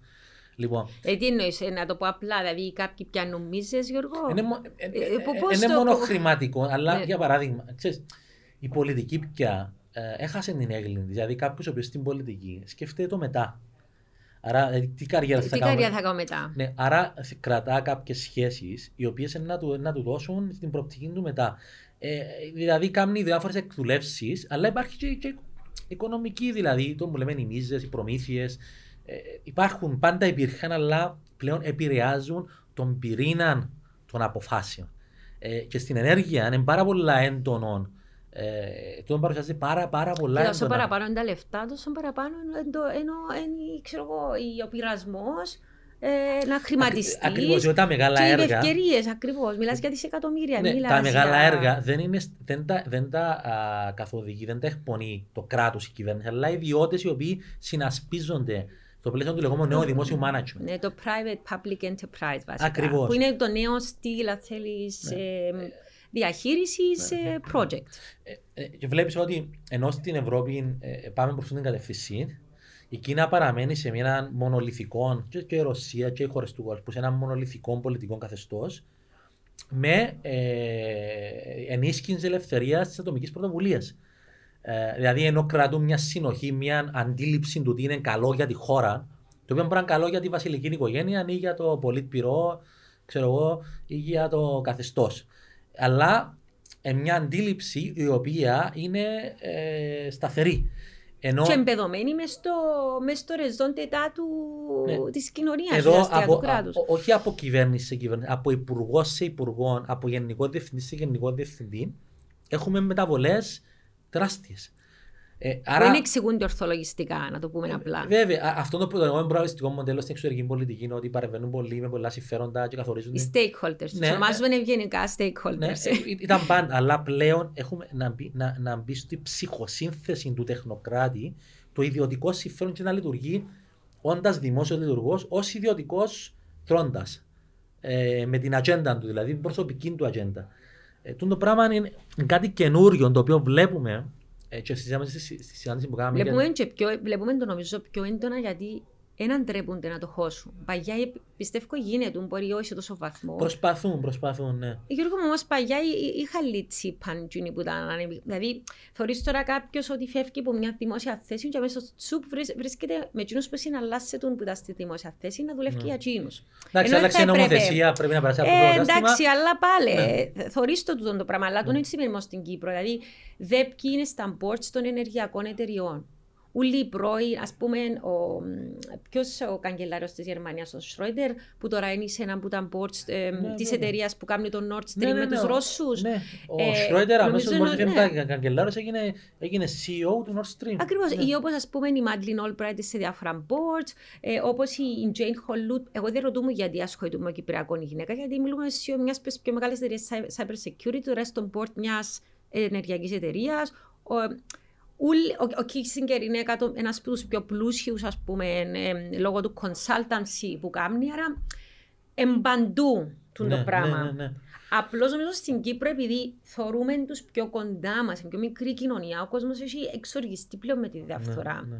Και νομίζω το θυμώνει μας και είπε μου ένας, ένας, μια παγιά καραβάνα, ξέρεις, έχουμε την πιο διαφανή κοινωνία πλέον. Δηλαδή, ε, έχωνεται κανένας για πράγματα που, Ναι. που κάνουν. Δεν υπάρχει ντροπή. Ναι, υπάρχει ασυδοσία. Υπάρχει ασυδοσία. Ε, ε, εντάξει, είναι η κοινωνία η οποία βάζει τα, τα όρια. Στην Αγγλία, σπεντολά, θωρίζε, γίνεται θέμα για τα πάρτι. Για... Στην Κύπρο, κανένας δεν θα ασχολεί του. Ναι, ναι. Αν, ας πούμε, ο πρόεδρος έκανε πάρτι, ενώ όλοι οι άλλοι ήταν Ε, σε να σου πω ένα lockdown. παράδειγμα με την Αγγλία. η Ο, οποία- ο, ο Μπόρι Τζόνσον μπορεί να χάσει τώρα την, Βέβαια, την βέβαια, πρωθυπουργία. βέβαια, Είναι βέβαια. πας στην πιλάντζα τώρα. Ναι, ναι, ναι, Κρέμεται. ναι. Περιμένουν το report. Να σου πω ένα παράδειγμα πολύ ενδιαφέρον που από την Αγγλία. Ε, ξέρω, ξέρω και ιστορίες, αλλά σου πω μια ιστορία που είναι πολύ ενδιαφέρουσα. Λοιπόν, έχει έναν πρώην α, υπουργό, ήταν υπουργός κάποτε. Λοιπόν, και είχε μια εξωγική σχέση. Και σταμάτησε η αστυνομία μια μέρα στον δρόμο και συμφωνήσαμε με τον αστυνομικό να γράψει ότι οδηγούσε η, η σύντροφος του. Ε, Για να με φανεί ναι. ότι... Λοιπόν, μετά όμως χάλασε η σχέση και η σύντροφος ευκαιρία δημόσια και κατήγγειλε αυτό το περιστατικό. Ε, ε, και οι δύο ε, προσαχθήκαν, κατηγορίες κλπ. Ο πολιτικός εξαφανίστηκε από το προσκήνιο at the spot. Δηλαδή, δεν έγινε, εν- εν έφυγε στα μέσα, δεν έγινε μια συζήτηση gossip για να... Να το συζητούν όλοι να ξέρουν, Ναι, ναι. κουτσομπογιών. Ή, ή, ή το περιστατικό των γελίων των αστείων με τον πρώην υπουργό ε, των Βρετανών ε, στο γραφείο του τότε που... Α, που ε, ε, βάλε sharing της άλλης που ήταν η φιλενάδα του, Ναι, και ναι, ήταν ναι, σε και- κάμερα. και- Ναι, ναι, ε, ναι. και αναγκάστηκε να Ναι, παραιτηθεί, ναι, ναι. ναι. Ή, ή ένας άλλος ε, ε, χρησιμοποιεί το περιστατικό αυτοκίνητο για να μεταφέρει ψώνια στο σπίτι. Λοιπόν, τούτοι οι άνθρωποι αμέσως εξαφανιστήκαν από την πολιτική. Ή ο άλλος, θυμάσαι, οι άλλοι που ο άντρας της είχε χρησιμοποιήσει τη credit card του δημοσίου για να χρεώσει πάνω στο δωμάτιο του ξενοδοχείου που την συνόδευε σε κάπου που πήγαν, ε, πιάσες δύο ταινίες. Ενοικιάσε Ναι, ναι. ταινίες. Και πληρώσαντες με τούν τη credit card, και για τούν το πράγμα ήταν. Δηλαδή, εν τω που λες εσύ, εμείς δεν έχουμε όριο ως Ναι, τα όρια, κοινωνία. ε, ακριβώς. Τα Δηλαδή, πά, anything goes στην Κύπρο. Και ξέρεις, η- και θέλω να, πριν να κλείσω να μιλήσω για τις εκλογές, γιατί είσαι ένας από τους Ναι. επιστήμονες στην Κύπρο, ένα πάντα μου λέω να σχολιάσω εκλογικές αναμετρήσεις στην Κύπρο, λέω, παιδιά, δεν το κατέχω, Ναι. κέντα, πιάσε τον κέντα. γιατί παρακολουθάς πολλά προσεκτικά τις Ναι. εκλογές στην Κύπρο και θωρείς ακριβώς και τις εξελίξεις του εκλογικού σώματος και της κοινωνίας, γιατί ως πολιτικό επιστήμονα δεν διαφέρει σε τούτο. Έρχονται εκλογές. Ε, ο κόσμος δεν ξέρω, νιώθω ότι υπάρχει μια αναστάτωση. ναι. Υπάρχει μια αμφιβολία, μια βεβαιότητα και πάλι να σου πούν όποιον και ψηφίσω ρε παιδί μου ενούλοι το ίδιο. Ναι. Δεν θα αλλάξει τίποτε. Ναι. Δηλαδή, τούν το agency που κάνει κάποιον άνθρωπο να νιώθει ότι έχει αξιοπρέπεια, ότι αποφασίζει μόνος του για τη ζωή του, ε, ότι έχει ακαιρεότητα. Πλέον χάθηκε από τους πολίτες της χώρας μας. Ναι, Εγώ ναι, έτσι ναι. νιώθω, Γιώργο. Εσύ πώς το σχολιάζεις, και τι Κοίταξε, περιμένεις να γίνεις στις Δε- εκλογές; ε, κοίτα, να σου πω. Ε, ε, αυτό το οποίο ήταν πρόβλημα, ε, είμαι πεπισμένος πια ότι οι κομματικοί μηχανισμοί ε, το καλλιεργούν. Δηλαδή θέλουν να διώχνουν που την α, πολιτική διεργασία το σκεπτόμενο κόσμο ε, και να κρατούν μέσα στην εκλογική διαδικασία έναν εκλογικό σώμα το οποίο μπορούν να ελέγξουν. Δηλαδή ένα εκλογικό σώμα το οποίο λειτουργεί κοινικά. Δηλαδή ψηφίζω με, με γνώμονα κάποιο συμφέρον προσωπικών, οικογενειακών, επαγγελματικών. Άρα ο κόσμος ο οποίος οδηγεί στην αποχή Δεν οδηγήθηκε διότι από μόνος του βαρκέται απογοητεύτηκε. Ναι. Ή και βαρκέται να πάει. Το νομίζω είναι πάρα πολύ μικρή μειοψηφία του το πράγμα. Ναι. Ε, το πελατολόγιο, το πελατολόγιο των κομμάτων, να το πω έτσι, ε, σκόπιμα πια ε, смικρύνθηκε, διότι μπορούν να, να τους εξυπηρετούν λόγω πολλών, πολλών, πολλών παραμέτρων. Άρα, στη, στην, ε, στη μάχη των, των προεδρικών εκλογών, οι οποίε άρχισαν ήδη. Ε, ε, θα ταλαιπωρηθούμε πάρα πολλά την περίοδο με, με το, τι θα συμβεί. Ε, φαίνεται ότι θα είναι μια διαδικασία η οποία θα κουράσει εξαιρετικά τον κόσμο. Ήδη κουρα... Εγώ κουραστικά ήδη πριν αρχίσουμε. Ναι. ε, καταλαβαίνεις ότι ε, προσπαθούν να, να, να ερεθίσουν ξέρω, τον κόσμο με διάφορα τρόπους για να τον κρατήσουν σε, σε γρήγορση, αλλά δεν νομίζω να, να τα καταφέρουν στο τέλος. Ε, το διακύβευμα αυτών των εκλογών δεν ξέρω πώς θα κινηθεί, διότι πρέπει να ξέρουν όλους τους υποψηφίους εν πάση περιπτώσει στο τέλος mm. της ημέρας. Ε, και το ερώτημα θα είναι αυτές τι εκλογές κατά πόσον θα επιβεβαιώσουν οι κομματικοί μηχανισμοί την, την πανίσχυρη ή κατά πόσον ανεξάρτητοι ε, ας πούμε, υποψήφοι οι θα, θα επενδύσουν στην κοινωνία ε, θα μπορέσουν να κερδίσουν ε, τους κομματικούς μηχανισμούς. Ιστορικά, αυτό το οποίο ξέρουμε είναι ότι οι κομματικοί μηχανισμοί στο τέλος καταφέρνουν να επικρατήσουν. Δεν έχουμε κάποιο παράδειγμα. Στη Γαλλία, να σου πει κάποιος ο Μακρόν με 200.000 ναι. ε, εθελοντές, χωρίς να έχει δικό του κόμμα, ναι. έχοντας το κίνημα μας, αν μάρς, προχωρούμε. Ναι, όμως ο Μακρόν. Ήταν το κατεστημένο. Ναι, ναι, ναι, ο Μακρόν όμως δούλεψε ε, πολύ νωρί και συγκροτημένα. Ε, εδώ, εδώ δεν υπάρχει και το ακροατήριο το οποίο να μπορέσεις να το εμπνεύσεις να συμμετάσχει. Δηλαδή, ο Μακρόν έχει ηγετικές ικανότητες. Για να μπορέσει κάποιος να το πετύχει τόσο στην Κύπρο, να το πει δεν ποτέ το πράγμα, πρέπει να έχει ηγετικές ικανότητες. Κάποιοι προσ... προσπαθήσαν. Να είναι χαρισματικό, θεωρώ. Ναι, ναι. Για να μην ότι, ότι ο, ο Μακρόν ουσιαστικά ήταν ένα accident ε, Βιντεοφυγιών, αποσύρθηκε. Ναι. Σκάνδαλο. Ναι. Πέτο σκάνδαλο. Ναι, γιατί αποσύρθηκε από την εκλογική λοιπόν, κούρσα ο Φιγιόν. Καταπληκτική ιστορία. Στην λοιπόν, Κύπρο θα συνέβαινε ποτέ Λοιπόν, ο Φιγιόν ε, ήταν κάποτε βουλευτής. Λοιπόν, εργοδότησε την γυναίκα του. Και η γυναίκα του. Ω συνεργάτητα. Ω συνεργάτητα, η οποία η γυναίκα του, ξέρω εγώ, είχε ένα πολλά ενδιαφέρον lifestyle. Και κάποια στιγμή ε, έδωσε μια συνέντευξη στην Guardian, στην Βρετανική εφημερίδα. Λοιπόν, και σε κάποια φάση στην, στη συζήτηση, στην, στη συνέντευξη, είπε, έτσι παραφράζω ότι εντάξει, είμαι συνεργάτη του άντρα μου, αλλά είναι και του Λεύκο. Λοιπόν, μια συνέντευξη η οποία δόθηκε νομίζω ανάμιση χρόνο πριν ε, την προεκλογική. Ε, και κάποιοι φαντάζομαι καλοθελητές ε, ήβραν την συνέντευξη και ευχές στην επικαιρότητα ότι καταχράστηκε τη θέση της η γυναίκα του φιλιών, ο οποίος ήταν ο πλέον δημοφιλής αδιαφυσβήτητος νέος ναι. πρόεδρος της Γαλλίας, να πούνε ότι εργοδότησε τη γυναίκα του η οποία δεν δούλευε. Λοιπόν, αυτή αυτή. Ναι, εργοδότησε, πρόσεξε, με χρήματα του δημοσίου, δεν ήταν ναι. που το allowance που έπαιρνε ως πολιτικός. Ναι. Μα δικαιούται να, δικαιούται να την εργοδοτήσει. Αλλά είπε ότι δεν δούλευε. Ναι, δεν δούλευε. Ότι απλώς πληρώνουν, ναι. αλλά ήμουν πας στο πέρολ, αλλά εγώ δεν δούλευα. Δεν παρουσιάζομαι, δεν δούλευε. Λοιπόν, και αυτό το πράγμα ήταν ικανό να διαλύσει την καριέρα. Αποσύρθηκε από την ναι, ενός ανθρώπου ο οποίος διώχθηκε και ποινικά και αναγκαστήκαν να επιστρέψουν τα χρήματα, όπως και ο Σαρκοζή, ο οποίος καταδικάστηκε σε φυλάκιση. Και σε house arrest. Ε, ακόμα σε house ναι, ναι, arrest δεν ήξερα να Με το βραχιολάκι. Ναι. Λοιπόν, επομένως καταλαβαίνεις ότι ναι, αυτό που λέμε ιδιωτικοποίηση της πολιτικής ισχύει στη Γαλλία. Ναι, τέσσερα χρόνια στη Γαλλία. Ισχύει. Ε, ε, πάντα ισχύει. Αλλά ε, στην, στη Γαλλία υπάρχει έναν όριο που θέτει η κοινωνία όπου ο πολιτικός θα πρέπει να εξυπηρετεί με, με, με πιστικό τρόπο το δημόσιο συμφέρον. Όταν δει η κοινωνία ότι αυτό δεν το πράττει, τότε ο πολιτικός τέλειωσε. Δηλαδή, δεν τέλειωσε με το να, να, να γίνει μια σκανταλοθυρία κλπ. Εδώ ο, ο πρώην πρόεδρος, ο, πώς το λες, ο, ο, ο Λαντ, ναι. ο Λαντ ο οποίος ήταν σε σχέση με, με την. Πες τη γυναίκα του το όνομα της. Γιατί είναι πολλά γνωστή δημοσιογράφο, ξεχνώ τώρα το. Ναι, Ήταν ναι. η δεύτερη του όμως γυναίκα του. Είχε ακόμα μια. Είχαν τέσσερα μωρά. Ναι. Λοιπόν, ήταν, ήταν, δεν παντευτήκαν ποτέ. Λοιπόν, βγαίνει... Αλλά ζούσε μαζί ναι, τους στο μαζί, ναι, ναι. Λοιπόν, και ήταν πας στη Βέσπα με τον ναι. οδηγό του, τον παίρνεις στη φιλενάδα μόνο, και, μόνο, και μόνος του πήγε μια μέρα, ναι. πιάσε, πιάσε την, την, την μοτόρα από το Λιζέ, πάει στη φιλενάδα. Λοιπόν, τούτο δεν ενοχλεί τους Γάλλους. Δηλαδή, Ε, το να... Ο Μιτσεράνη είναι εξόγαμο και ήταν γνωστό. Ναι, α, υπάρχουν, υπάρχουν κάποια, όρια, κάποια όρια τα οποία για μας θα ήταν πολλά εξεζητημένα να γίνουν.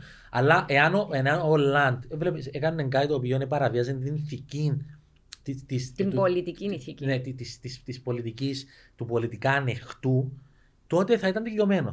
Ε, άρα ε, η, η, κάθε κοινωνία θέλει τα όρια. Φαίνεται ότι η δική μας κοινωνία δεν καταφέρνει να θέσει όρια. Πώς το εξηγείς τούτο ότι δεχόμαστε τα πάντα; Δηλαδή, σκέφτομαι σε άλλη χώρα να γίνει κούρεμα.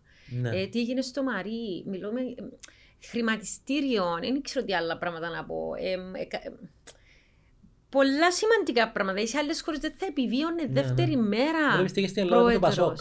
Το Πασόκ εξαφανίστηκε στα έξω, mm. συνετέθη. Γίνει ένα απόκομμα, αλλά λίγο ένας φίλος δεν είναι κόμμα, είναι απόκομμα τώρα. Λοιπόν, ε... στην Κύπρο γιατί ε, Έκανα μια σειρά διαλέξεων κάποια στιγμή στην uh, Αστυνομική Ακαδημία και διδάσκα ένα θέμα ε, με τίτλο ε, Το ηθικό στην υπηρεσία και αφοσίωση. Σχέση ηθικού και αφοσίωση. Ήταν, ήταν την περίοδο τότε που έγινε το κούρεμα που ήταν τούτη κρίση, ναι, ναι. που υπήρχαν αποκοπές μισθών, πάρα πολλά... Ήταν πάρα πολλά πιεστική για κατάσταση για όλους ναι, ναι, ναι. μας. Δεν πληρωνόμαστε στην ώρα μας. Ναι, ναι, ναι. Για τον νοσοκόμους αστυνομικούς ήταν πάρα πολλά επώδυνο, διότι είναι, είναι υπηρεσίες βάρια και οι υπηρεσίες βάρια έχουν πάρα πολύ πίεση. Τέλος πάντων.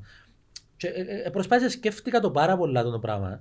Δεν ε, έχουμε τον χρόνο να κάνω μια αναλύση, αλλά κατάληξα στο εξαπλό συμπέρασμα. Γιατί συμβαίνει το πράγμα στην Κύπρο. Διότι στην Κύπρο η προσδοκία του μέσου πολίτη, ημών, είναι ότι θα, θα πάρω κι εγώ κάτι. Μην πειράζει εάν τρώ, η πολιτική με μεγάλες κουτάλες. Εγώ, αν έχω και ένα μικρό κουταλούν και τρώω κι εγώ κάτι της. Να ε, με κανονίσουν και okay, εμένα. Ναι. ναι. Λοιπόν, άρα τούτη προσδοκία, επειδή είμαστε μικρή κοινωνία, ότι κι εγώ να πιάσω κάτι, οδηγά μας σε μια υπέρμετρη ανοχή Λοιπόν, όπως, έχουμε, όπως ξαφνικά παρατηρούμε δύο τάσεις.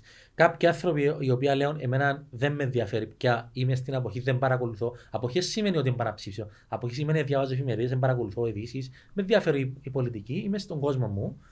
Ε, ακούω μουσικούς σταθμούς, δεν ακούω. Ναι, ε, ε, με ενδιαφέρει, ασφακούν. Ναι. Ακούμε πολλούς φοιτητές μας που να πούν το πράγμα. Και κάποιοι οι οποίοι επιμένουν στο παραδοσιακό. Δηλαδή, εγώ θα επιμένω διότι εντάξει, έφυγαν πολύ τώρα, έφυγαν το 30-40%. Άρα εγώ είμαι μέσα στο 60% των συμμετοχών των. Έχω πάρει chance έχω να chance, κανονιστώ. Ναι, να, ναι. Δυστυχώς είναι μια απλή εξήγηση. Και όμω, να σου πω ότι το αντίστροφο. Δεν εξευτελίζεται ο πολίτης όταν αναγκάζεται να συμπεριφερθεί έτσι. Κοίτα, να σου... Δηλαδή, όταν η δουλειά σου, ρε Γιώργο, μπορεί να γίνει κανονικά με, ναι. την, κανονική, με την κανονική οδό. Άμα ξέρεις ότι στους διορισμούς π.χ. δεν θα επικρατήσουν αυτοί που έχουν τα προσόντα. Δεν θα γίνουν αξιοκρατικά οι αξιολογήσεις. Ε, όταν στις προσλήψεις πάλι εντζήνοι που να βάλουν μέσω το πιο πιθανό ναι. που να προσληφθούν.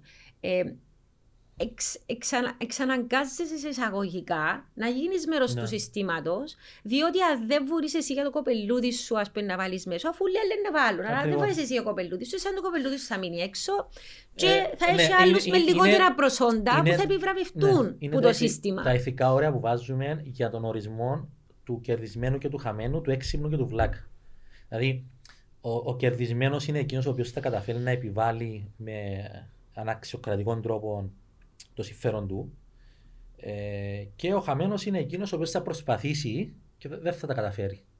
Λοιπόν, να βάλει μέσο. Δηλαδή το μέσο με μένα είναι καλύτερο από το δικό σου. Άρα εγώ είμαι ο κερδισμένος. Άρα τούτη είναι ηθική. Εγώ είμαι πιο δυνατός, πιο έξυπνος που σένα. Λοιπόν, και ε, ε, τούτη υπάρχει και μια πίεση ότι ο επιτυχημένος στην Κύπρο είναι ο δικτυωμένο, εκείνος ο οποίος θα κάνει τη δουλειά του ε, παρακάμπτοντας τις διαδικασίες τις σωστές. Ναι. Άρα, εμάς, όταν, όταν, όταν, όταν ε, έκαναμε την αναλύση για, για την ηθική, για μας το ηθικό μέτρο αξιολόγησης του σωστού και του λάθους είναι αυτό. Δηλαδή, ε, το οποίο σε άλλα, σε άλλα ευρωπαϊκά κράτη το πράγμα δεν μπορεί να γίνει αποδε, απο, αποδεχτούνται καν ως αστείο. Δηλαδή, ε, στη Γαλλία, ε, διότι έτυχε και, έτυχε και εμένα, ζήσαμε η οικογένεια μου, έζησε και στη Γαλλία και στο Βέλγιο. Λοιπόν, ας πούμε η χρήση των δημόσιων νοσοκομείων. Δεν υπάρχει, χρειάζεται μέσο. Διότι λειτουργά ε, οι ασθενείς, ξέρω εγώ, ε, η χρήση των κλινικών στα δημόσια νοσοκομεία τα οποία είναι καταπληκτικά, πρέπει να σου πω στο Βέλγιο. Ε, δεν χρειάζεται να βάλεις κανένα μέσο, διότι όλους αντιμετωπίζουν με τον ίδιο ακριβώς τρόπο ως ασθενείς. Δεν υπάρχει να σου βάλουν πιο γλυόρο ραντεβού ή πιο μετά.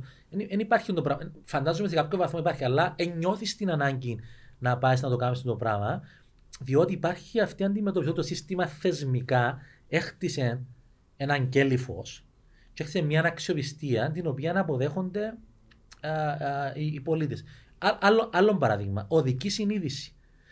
Για, τώρα για τις κάμερες στην Κύπρο. Στο Βέλγιο, ζούσα τα τελευταία τέσσερα χρόνια, δεν υπάρχει στις Βρυξέλλες, μια σχετικά μέσω μεγάλη πόλη, ας πούμε, δεν, υπάρχει, ε, δεν υπάρχουν φώτα τροχέας χωρίς κάμερες.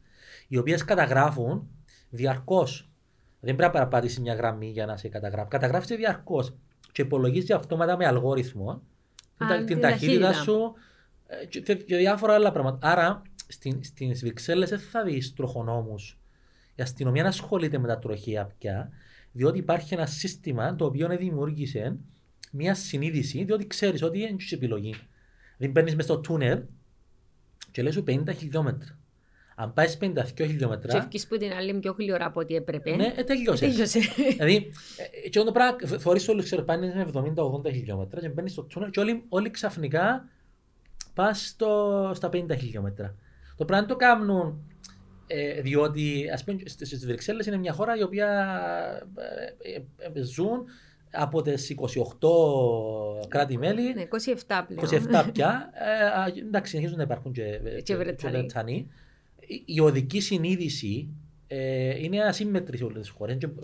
Ναι. Αλλά και οι Κύπροι, και οι Ελλάδες, και οι Ιταλοί, και οι Πορτογάλοι, ξέρω εγώ, που έχουμε αυτή την περίεργη οδική συνείδηση, όταν οδηγούν στις Βρυξέλλες, ε, αμέσως προσαρμόζονται διότι ξέρουν ότι δεν έχουν επιλογή εδώ δεν ξέρω που είναι οι κάμερες, άρα ξέρω εγώ στα φώτα που υπάρχει ε, κάμερα να σταματήσει τη γραμμή. στα φώτα που δεν υπάρχει κάμερα πρέπει να περάσουμε κότσινο.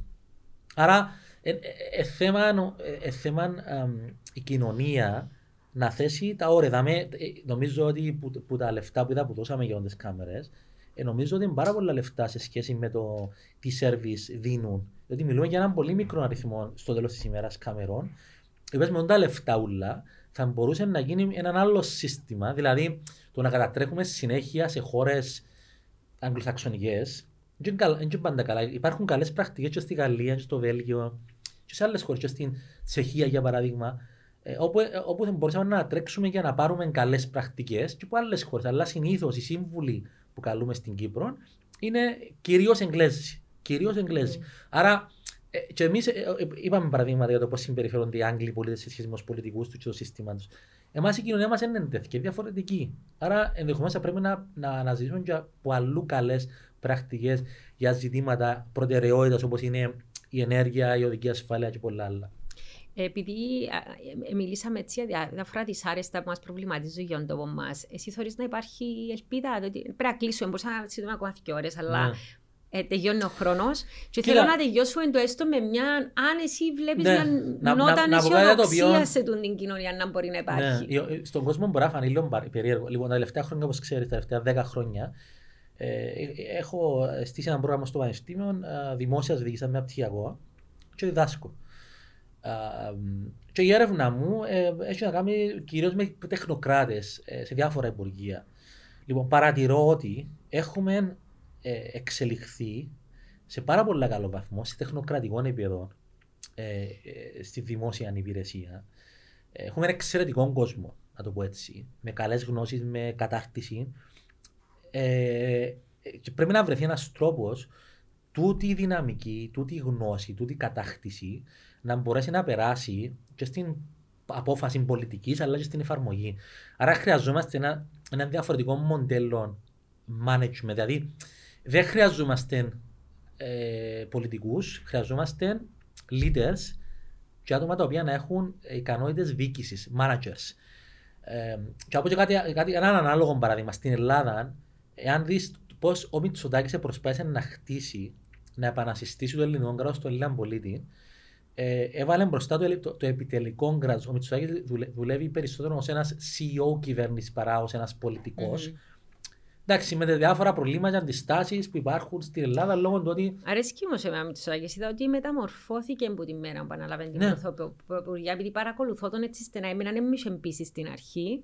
Και κάθε φορά που το θωρώ και που το θωρώ και από κοντά να μιλά και να συμπεριφέρεται, επειδή έτυχε να το δω ενώ και διαζώσεις, κάνει μου εντύπωση. Ναι. Άρα, Ήταν μια μεταμόρφωση. Ναι, που και του κόσμου που είναι μαζί του Γιώργο. Δηλαδή, απλώς να πω ένα παράδειγμα. Ναι. Ήμουν σε μια αίθουσα στη Μεγάλη Βρετανία, είμαστε ας πούμε ούτε 100 άτομα, 75 άτομα ας πούμε.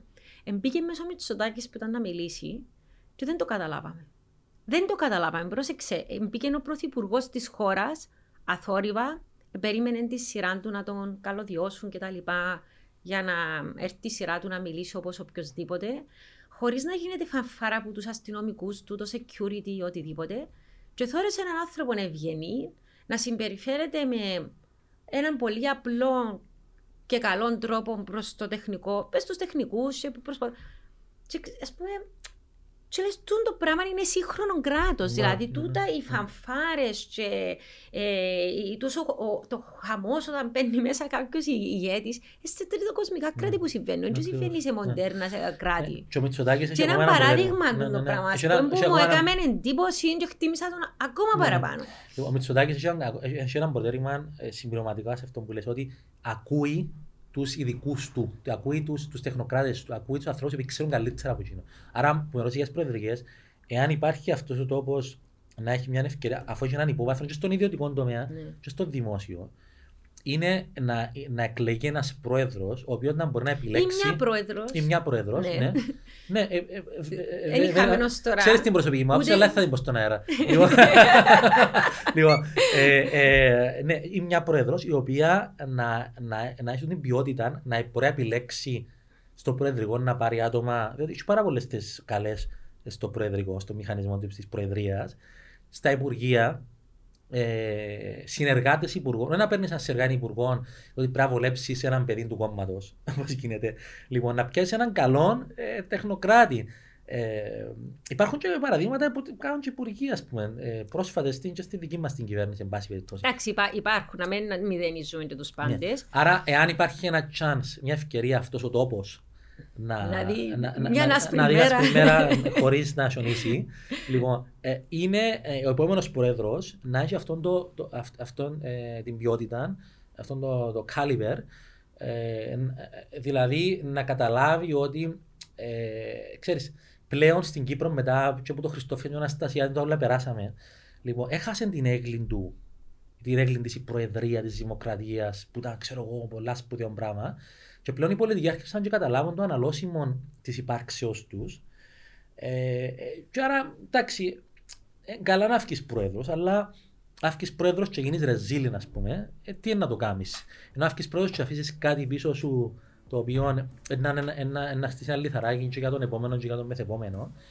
Ε, τότε ε, ε, να αφήσεις το όνομα σου στην ιστορία. Διότι κάτσε τώρα να σκεφτούμε από τους πρόεδρους που τον Μακάριο μέχρι τον Αναστασιάδη, τι έχουμε να πούμε, ποια είναι μια κουβέντα που έχουμε να πούμε για τον κάθε έναν, ότι άφησε ως λύκαση, ως ε, κληρονομιά ε, στον τόπο. Μπορούμε να πούμε πολλά, αλλά ως ποιότητα στην, στην, στην, εξέλιξη του τόπου μας, της κοινωνίας μας, έχουμε να πούμε πολλά λίγα. Ελπίζω εδώ να αλλάξει Γιώργος. Ευχαριστώ για την κουβέντα μας. Που μας εξαρτάται. Που μας εξαρτάται, κρατώ το τούτο. Και ε, νομίζω ότι μετά τις προεδρικές είναι καλά να ξανακάνουμε την συζήτηση, να δούμε αν έχει αλλάξει κάτι. Μακάρι, ναι. Λοιπόν, χάρηκα πάρα πολλά. Λοιπόν, συνέχισε, σε παρακολουθώ. Χαίρομαι πάρα πολλά και για τα νέα σου καθήκοντα τα οποία μου ανακοίνωσες προηγουμένως. Ε, και θα τα είμαστε σε επαφή, έτσι. Οπωσδήποτε.